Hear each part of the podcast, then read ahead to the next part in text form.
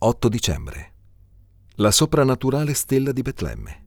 Spesso la Bibbia stuzzica la nostra curiosità riguardo a come alcune cose siano avvenute. Come ha fatto una stella a portare i magi dall'Oriente a Gerusalemme? Le scritture non dicono che la stella ha guidato i magi o che ha segnato il percorso, dicono solamente che i magi hanno visto una stella a Oriente, Matteo 2.2, e sono andati a Gerusalemme.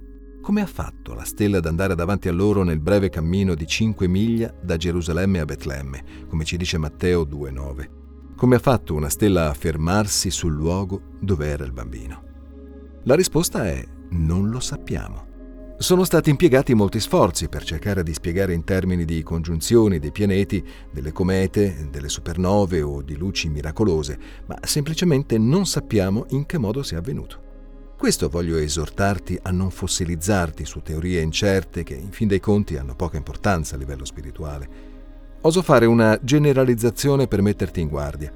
Le persone che si preoccupano di capire cosa sia successo esattamente con la stella, come si sia aperto il Mar Rosso, ancora come la manna sia caduta dal cielo, come Giona sia sopravvissuto dentro al pesce o come la luna diventi del colore del sangue, sono generalmente persone che hanno quella che io definisco una mentalità per le cose marginali. Non si vede in loro un amore profondo per le meravigliose verità centrali del Vangelo come la santità di Dio, l'orrore del peccato, l'impotenza dell'uomo di salvare se stesso, la morte di Cristo, la giustificazione per sola fede, l'opera santificatrice dello Spirito, la gloria del ritorno di Cristo e il giudizio finale. Sembra che vogliano sempre distrarti con un argomento marginale, che hanno letto in un nuovo articolo o in un libro e che li entusiasma. Purtroppo c'è poca gioia per le verità centrali del Vangelo.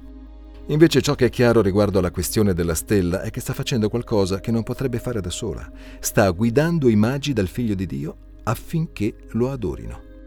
In termini biblici c'è solamente una persona che sta dietro a questa intenzionalità nelle stelle, Dio stesso. Quindi il punto qui è chiaro.